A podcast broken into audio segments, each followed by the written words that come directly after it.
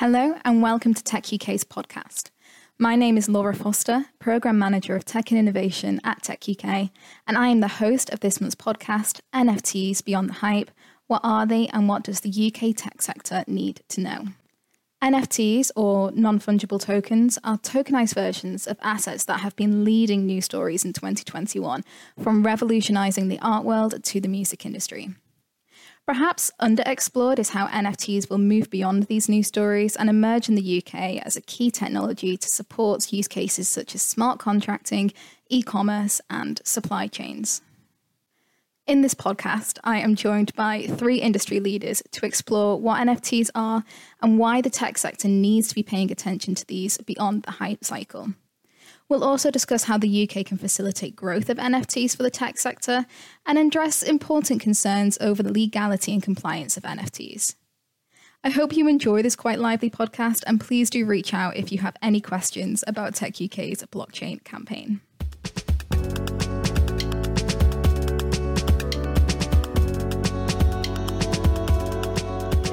So, firstly, I want to give you all a moment to introduce yourself and, and the work that you are uh, currently doing. So, Geneviève Leveille, should we start with you?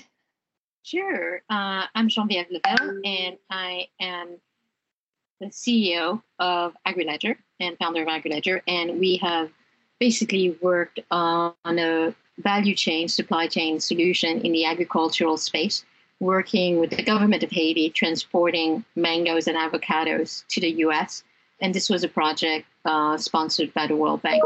Aside from that, I do a number of things in digital identity, and I'm also the vice chair of the DLT working group at Tech UK. Thank you so much for joining us here today. Um, Anthony, can I go to you next? Sure, absolutely, Laura. Thank you so much for the kind inv- invitation. My name is Anthony. I'm a partner at IBM. I focus on blockchain technology, which means everything relating to strategy, business case, technology delivery, and then management of blockchain platforms. I focus across a number of different areas in supply chain, in sustainability, looking at digital identity, tokenization, and token based business models, all for IBM's clients in the UK and Ireland. Thank you. And last but certainly not least, Sally. Hi, Laura. Um, my name is Sally Mewies. I'm a partner at Walker Morris, a law firm. Uh, I head up the technology and digital practice there, and I'm a member of the firm's innovation committee. Uh, my practice encompasses all aspects of uh, technology related contracts, so helping clients with technology solutions, helping new suppliers into the area with emerging technologies and how to contract for those. Thank you so much, Sally. And I can't wait to, uh, in this podcast in a little while, get into a couple more questions about uh, the legal ramifications of NFTs. But the first question I have, it, it, it, might be a little bit obvious, but for listeners of the Tech UK podcast who maybe not work in this area, uh, can you explain what an NFT is and how this differs ever so slightly from blockchain? And Anthony, I'll go to you as the tech guru on this call. I'll take a first stab at this one. So, NFTs, non fungible tokens, is essentially the representation of a digital asset that is unique. So, non fungible means it's unique, it's not interchangeable in the same way a Bitcoin can be swapped and replaced or split down into Satoshis. It is a representation of a digital asset or a digital asset that can sometimes be a representation of a physical thing. And I'll get into that in a second. But essentially, it's a way of tracking ownership or the history and then relating ownership of particular things. And a lot of people associate this with digital collectibles. You've seen CryptoKitties, you've seen CryptoPunks, you've seen rare pepes, a number of, uh, frankly, quite confusing terms that most people who aren't blockchain geeks like the rest of us may not have any meaning for. But actually, those sorts of assets could be financial or non financial. Right? So we've talked about collectibles. It could also be intellectual property. It could be Uh, ownership of commodities, ownership of goods and services, a physical garment, a watch. It could be real estate. Also, you know, from a financial perspective, it could relate to equity, debt, derivatives, currencies, a whole bunch of different things. So, from what can you do with an NFT, lots and lots of scope there, but hopefully that's a helpful start. Exactly. And some of the use cases you've mentioned there, we're definitely going to dive into in just a second. But Sally, I wonder if there's anything you want to add to the definition of NFTs from a legal perspective. Yeah, no, I, I thought what Anthony said was very interesting and, and obviously completely agree with his perspective on it. I, I, I guess from from my side, I, I sort of come at NFTs as a way of solving a problem around ownership of items, assets, and maybe they're digital, but maybe they're not, where provenance can be challenging because they're unique in nature. And the idea of capturing the NFT in blockchain DLT technology to be completely certain about where that ownership lies, I think is really interesting. So for me, it's a kind of evidentiary um, token uh, related to a specific asset. Actually, I wanted to throw a curve to Anthony uh, something that uh, working with new team members, he actually said, isn't NFT currency equal to CBDC? Because we are creating something which is representing one thing and also in a way cannot be you know uh, a euro dollar will always be a euro dollar and you are tracking technically you should be tracking this on the blockchain and you're evidencing its travel. Obviously there is in, and remember even with nft you can fractionalize it by a secondary but at the end of the day it doesn't change its view. So i'm actually thinking is cbdc actually an nft even itself uh, can I make a comment on that? Because I think that's a really interesting point. But for me, the NFT doesn't have intrinsic value in itself. It's related to the link it has to the digital asset, which often is a separate. I mean, I know we had the was it the Jack Dorsey tweet that was kind of embedded in in the NFT, but in many cases there, there's there's a link, isn't there, to a separate asset. And certainly when we come on to think about some of the legal challenges around that, particularly around intellectual property rights, the intellectual property rights that might be in the NFT and the intellectual property rights that might be in the digital asset, in my mind they are two separate things. So that that for me differentiates it from Bitcoin or Ether or or as you're saying, Genevieve, CBDC. Um, that would be my view. I don't know. Um, in ways, though, th- that's actually the challenge I'm throwing to say because you it is digital currency is an asset. It's uh, and if we look at how BT, uh, BTC and Ethereum is being considered by many um, jurisdiction, it's an asset. And when you actually take that asset into liquidity, does it then have value? So your intrinsic value is tied this way. Now, the key about the NFT, it's unique, it is trackable, and it has it has a representation. Right now, what we've been seeing is where it's an art which is embedded. There's a copyright, there is a dragon right that can be added to it, but fundamentally, it's an asset that you're transferring, and that asset could either be physical, so there is that digital and physical um, collection, uh, connection, or it can actually just be digital on its own. And because we recognize its value, then that is the intrinsic value of it. And that is what the central bank is doing through its regulatory aspect and the fact that they're limiting the uh, the the availability, creating that scarcity, which is what money is all about. I would say there's a number of different schools of thought around central bank digital currency. The level of programmability that is desirable relating to whether you specifically want that linked to individuals' wallets or not, whether you want to be able to allow and to remove access, and whether you want to even use a token or not, or whether you just want to be able to settle and you can use a form of distributed ledger as opposed to a token structure to do that. We hosted a really interesting um, cross group pod, uh, podcast vlog with Monetary Authority of Singapore, R3, JP Morgan, um, OECD, and ourselves that I can try and get a link to that as well because a lot of these topics were covered there, and hopefully that might allow Laura to come back to the original questions that we were looking to start with. no, I, I, completely promise these conversations are incredibly useful and exactly what we, we want to be highlighting through a podcast on NFTs. This is what is really interesting for Tech UK at this moment. But just for our listeners who might not be fully fully aware of what NFTs are, we've gone into a, a, some of the legal ramifications there around NFTs. Um, but taking a step back, Sally, is there any chance that you can maybe talk about some of the legal ramifications that are coming up right now around NFTs um, at a basic level before we, yeah. we kind of go into these these so, larger conversations. Absolutely. So I mean, there's lots of conversations going on around what intellectual property rights there are in NFTs, um, what rights you are granted as part of an, M- an NFT. If you mint an NFT, um, are you infringing? If you if you mint someone else's work, as I think was one of the questions that you'd raised, Laura, are you infringing a third party's um, intellectual property rights? And these are all really complex and challenging questions because the nature of what an NFT is, and that's what we were just debating really, um, is kind of central to this. So, so in my mind, the NFT is separate from the asset that it relates to. And when you are granted rights and, and, you're minting an NFT, it really depends what those rights are and what the asset actually is. So you may take complete ownership of the copyright in the asset. So you might be able to therefore be free to do anything you want with that asset or you may be just taking a license to use it in limited circumstances. There may be rights around royalties being paid back to the original author or owner of the intellectual property in the NFT. And all of these things are really, really complex issues.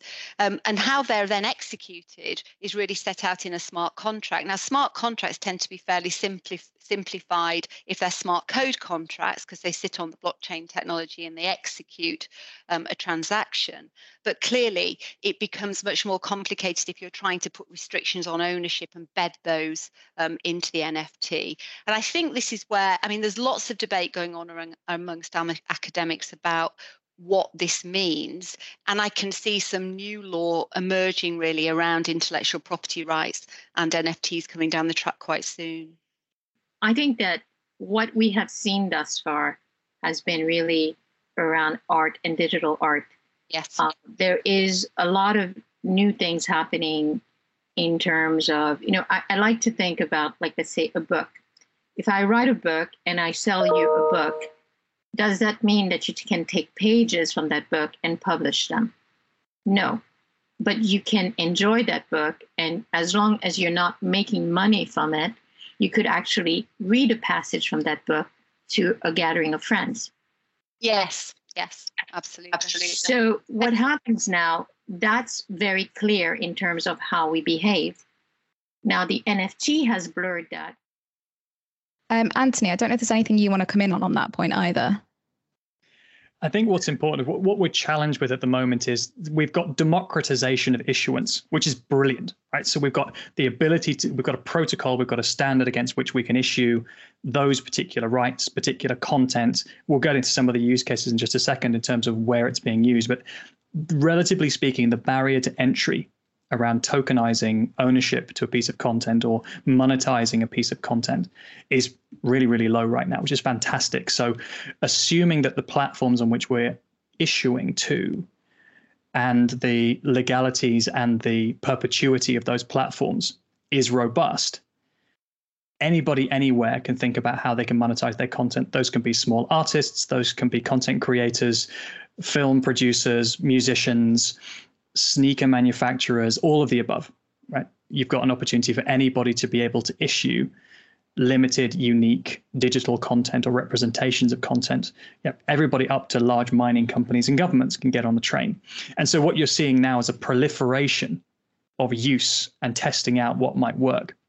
The early cases of unique you know Andy Murray sporting moments or you know specific trading cards that have been created by digital artists that are high value or memes that all went for half a million dollars plus because they had some unique value to them or they were associated to a unique, unique wallet or unique individual is super super interesting. Where i think we need to get to though is to be able to provide a little bit more depth to that experience right? The provenance the information behind those tokens is what's really interesting or what's potentially valuable when we talk about a piece of artwork, it's that it's come from a unique artist. Maybe right now they're not famous, but like Genevieve said, as we track in future, one of the I think most interesting use cases was the Kings of Leon issuing tickets as NFTs. Yeah. As they sell those tickets on, there's a royalty associated, or there's a you know a percentage fee associated that as it gets sold on, five percent of the sale fee goes back to the artist, which from a programmability perspective from a smart contract perspective is super useful because as the artist gets more eminent, the value of their work increases, and that share can be paid back to the artist programmatically, such that they've got their wallet. It doesn't. It's managed automatically. It's very easy to do, assuming that those transactions happen on platforms that recognize those particular standards. And this is one of the challenges that we face at the moment is that we've got a few interoperable standards at the moment. You look at some of the more common platforms like Sorare or OpenSea, MetaMask Wallet, those integrations are relatively relatively there. But with other public blockchains, it's possible to avoid them.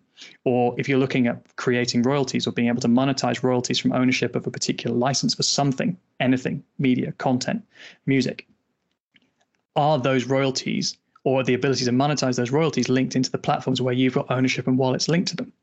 There's this entire kind of mess of spaghetti of integration that needs to happen between all these platforms to enable these things to work at scale. And oftentimes, the incumbent providers of those platforms don't really want to mess around with their core business model, or don't want to change it, or don't want to create more fairness necessarily. We've seen how many small pop up competitors iTunes have come up, and very few of them actually scaled because the big incumbent messy player got on with it and didn't let them scale, or there wasn't enough consumer demand to make it happen. That having been said, with blockchain, we've got democratized, global, relatively easy, relatively low cost access. So we're just at the beginning. And I want to talk a little bit later about how do we look at the next generation of NFTs that create serious, interesting value. But that's my take on where we are at this stage. I, I, mean, there's a point there, isn't there, about going, bringing it back to the intellectual property ownership? Because obviously, if you mint a work, you have to be clear in creating that NFT what rights you're giving to the purchaser of that NFT around the work. And, and we're talking, I think, now in terms of it just being really simple. You've got a right for, say, personal use, you've got a right to listen to it, you've got a right to display it in your wallet, depending on what it is. But in reality, intellectual property rights are a lot more complicated than that.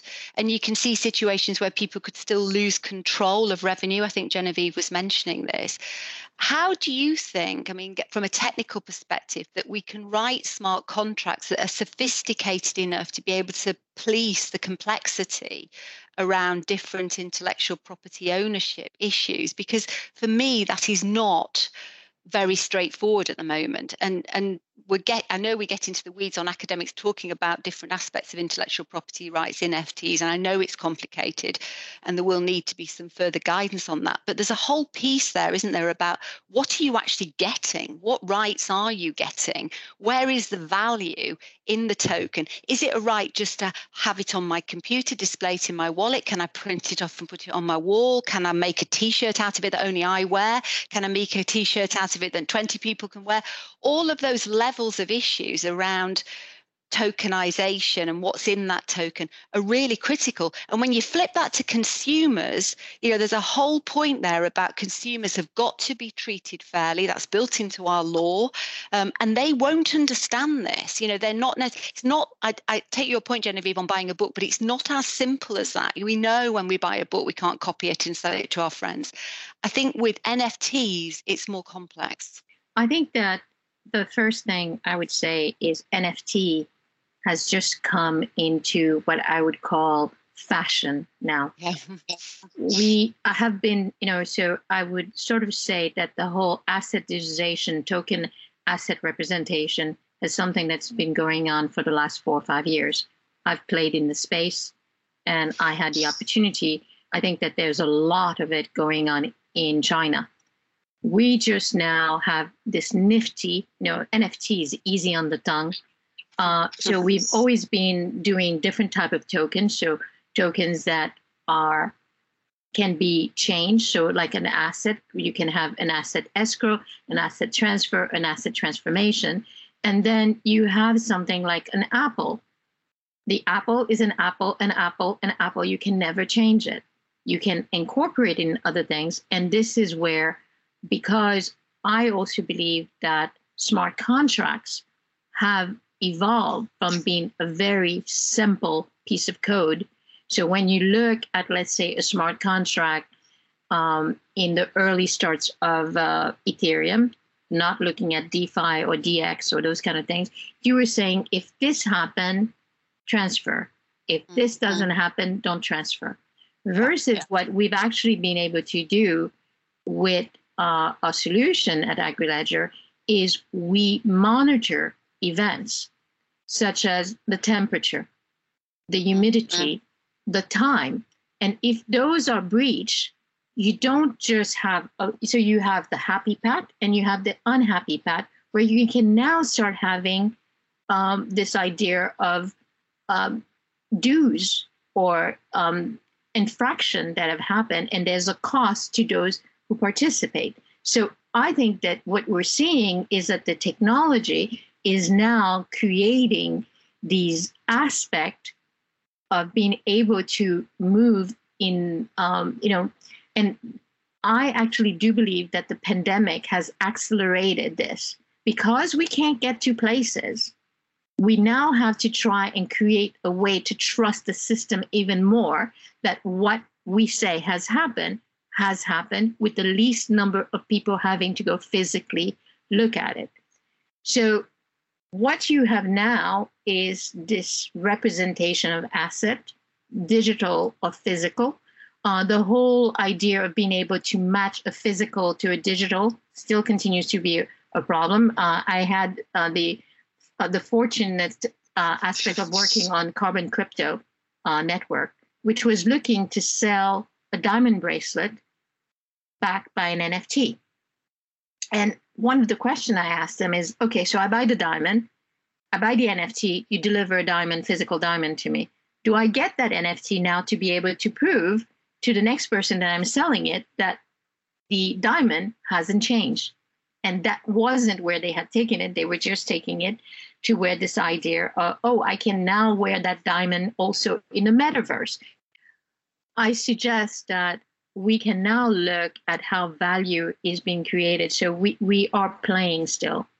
Um, and what I the reason I think it's playing is a lot of people are talking about metaverse.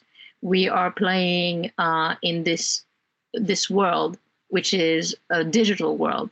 So as we go from the digital world, and if we look at all the, what has happened in the last 20 years in the metaverse coming into reality, this is where I think now, with the inability to be together, we can start moving to new instruments which uh, enrich our lives.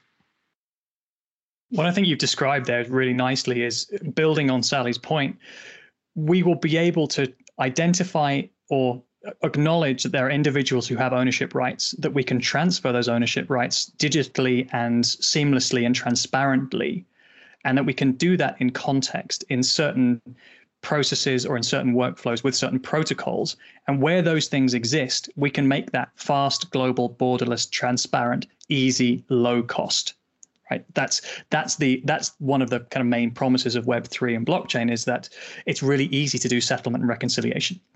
Where those protocols don't exist where you have isolated blockchain platforms with tokens where you don't have interoperability that's where you're going to have challenges and in the same way as you know the blue tick on twitter the authenticity of NFTs or the ability to identify whether or not somebody has the ownership rights of a particular platform uh, or a particular NFT, sorry, is likely only to come under challenge during dispute until yeah. we identify ways at the beginning to validate ahead of time in the same way we validate people before they're given bank accounts how do we validate ownership rights of content around NFTs, which will peel back some of the democratization to an extent. It will become a slightly more painful process.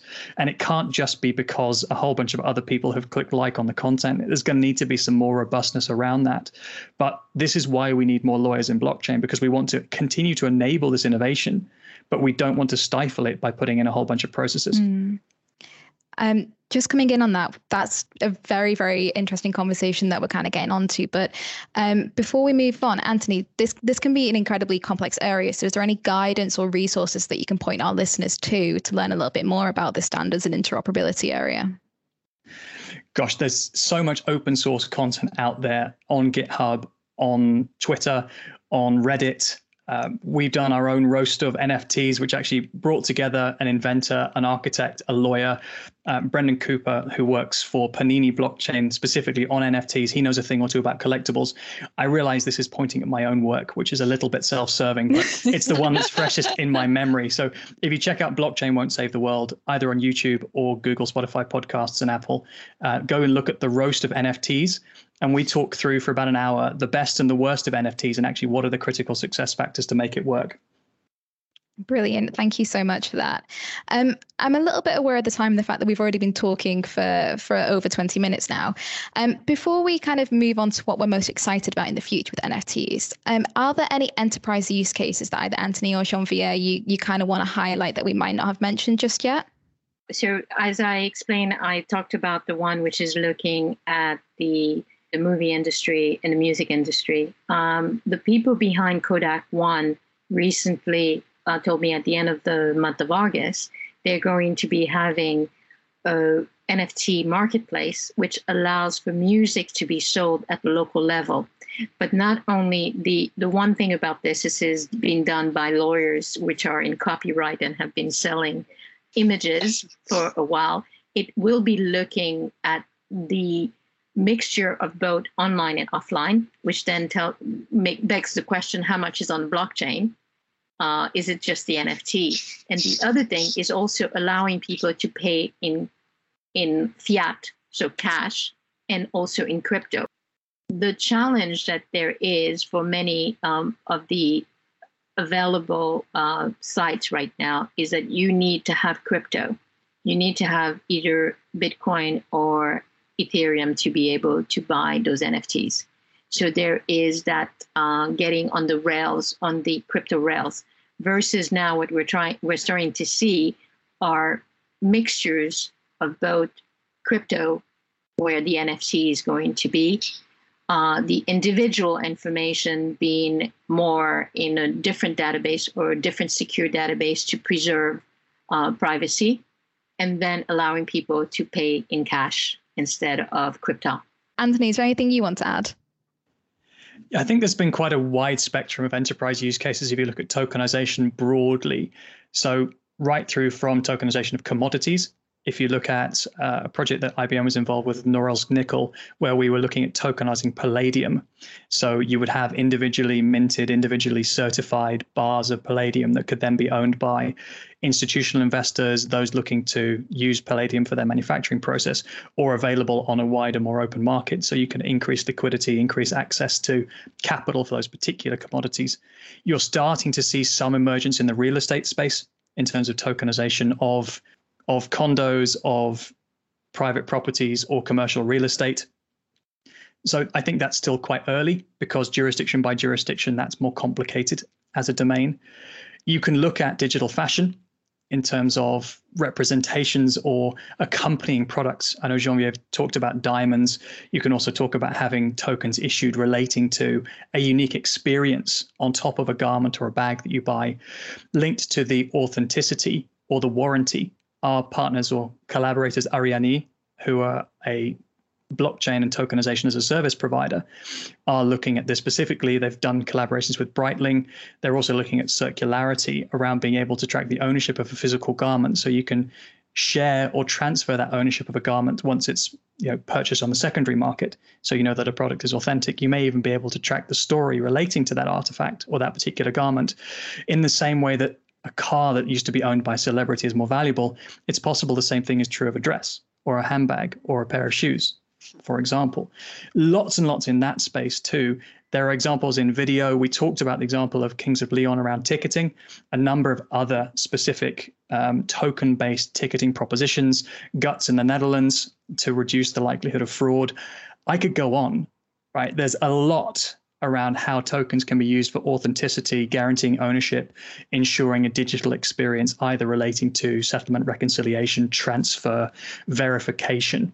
And you can also get into some ex- exciting spaces when you tether a digital identity to that so that you can validate that somebody has ownership and they are who they say they are before they attend. So you can host events virtually. You can look at validating that a particular digital item in gaming experience was used by a particular gamer in context. They can then be traded and brought into a different platform.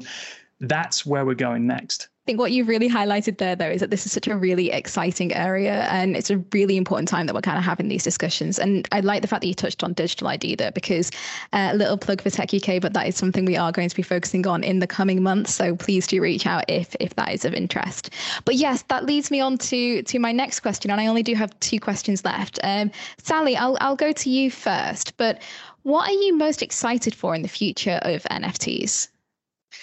I think, I mean, a lot of what Anthony has said has covered kind of all the interesting developments. I think, I think we're starting to talk to clients, particularly around the ticketing area, where you can use, and, and Anthony touched on this, you can use NF, NFTs to uh, prevent counterfeiting counterfeiting and ticketing, but also to give enhanced experiences to certain holders of NFTs. So, you were thinking about it in the context of a football match, for example, it might entitle you to lunch in the director's box or some other experience associated with the match. And we can see lots of exciting opportunities really around that. I think the whole issue around provenance in supply chain as a lawyer is really interesting. And again, clients are, are, are challenged by all of this. It's becoming more and more important important uh, for businesses to understand the provenance, and, and you can see a real role, I think, for NFTs in that whole supply chain provenance area.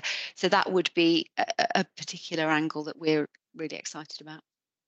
Exactly. Yes, I think that's such an important area to to touch on as well around supply chains. Um, Geneviève, what about you? What are you most excited about for the future of NFTs? I think that you know I, I I kind of cheated by saying that I thought it did CBDCs were a form of NFT. I'm also thinking you know I'd like to see how even digital identity morphs in it. Anthony, um, I come to you for the last of what you're most excited about in in the world of NFTs. So I'll try and summarize it as concisely as possible. But what blockchain provides us and what blockchain is very good at is open source protocol based, permissionless, borderless data integration and reconciliation technology. Right? So a data platform that sits underneath experiences, borders, people, companies, governments, et cetera, et cetera. This is what's really interesting for me about NFTs is if we're able to stop looking at those kind of siloed use cases of a celebrity launching a token or a celebrity launching a unique piece of content on a siloed platform that's the interpretation we have today around collectibles. But I think we've got a, a, lot, a lot further to go.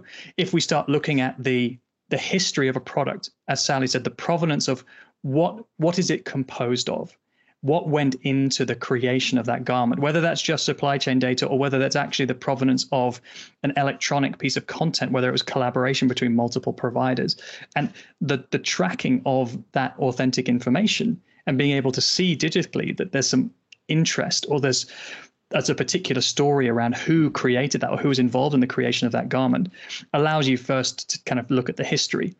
You've got it then in the moment. It's, it's mine. I can look at it. I can monetize it. I can maybe get a share of it. I can lend it out to people. If it relates to tokenization of something you own you can gift that. You can monetize that. You can make royalties from that. You can then pass it on you can then share it. The context of the journey around the token, rather than it being a static thing that you then buy or sell as a commodity, the context of how you use it, I think, is where this gets more exciting. And unfortunately, this is enabled by interoperability and those collaborations between platforms.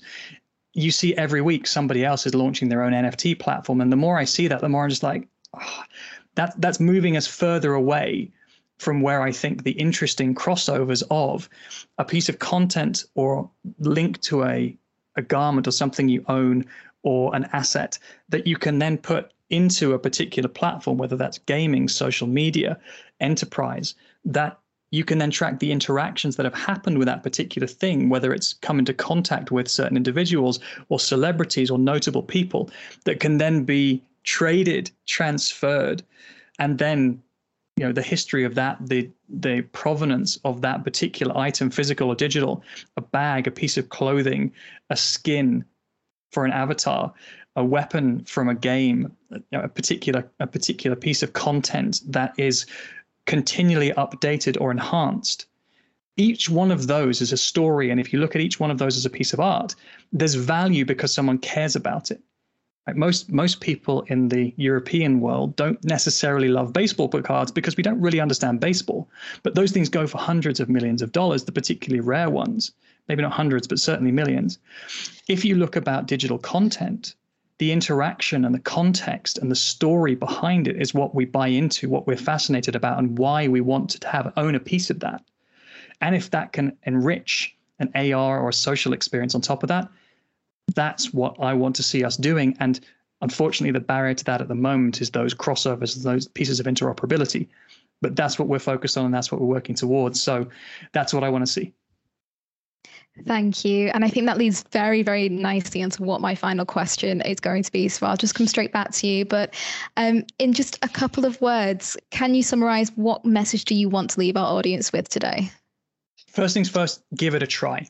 Until you've owned your own NFT, until you've downloaded your own MetaMask wallet, until you've browsed through the, the hundreds and hundreds of terrible memes and awful pieces of content out there and found something you can actually connect with, it's a little bit abstract.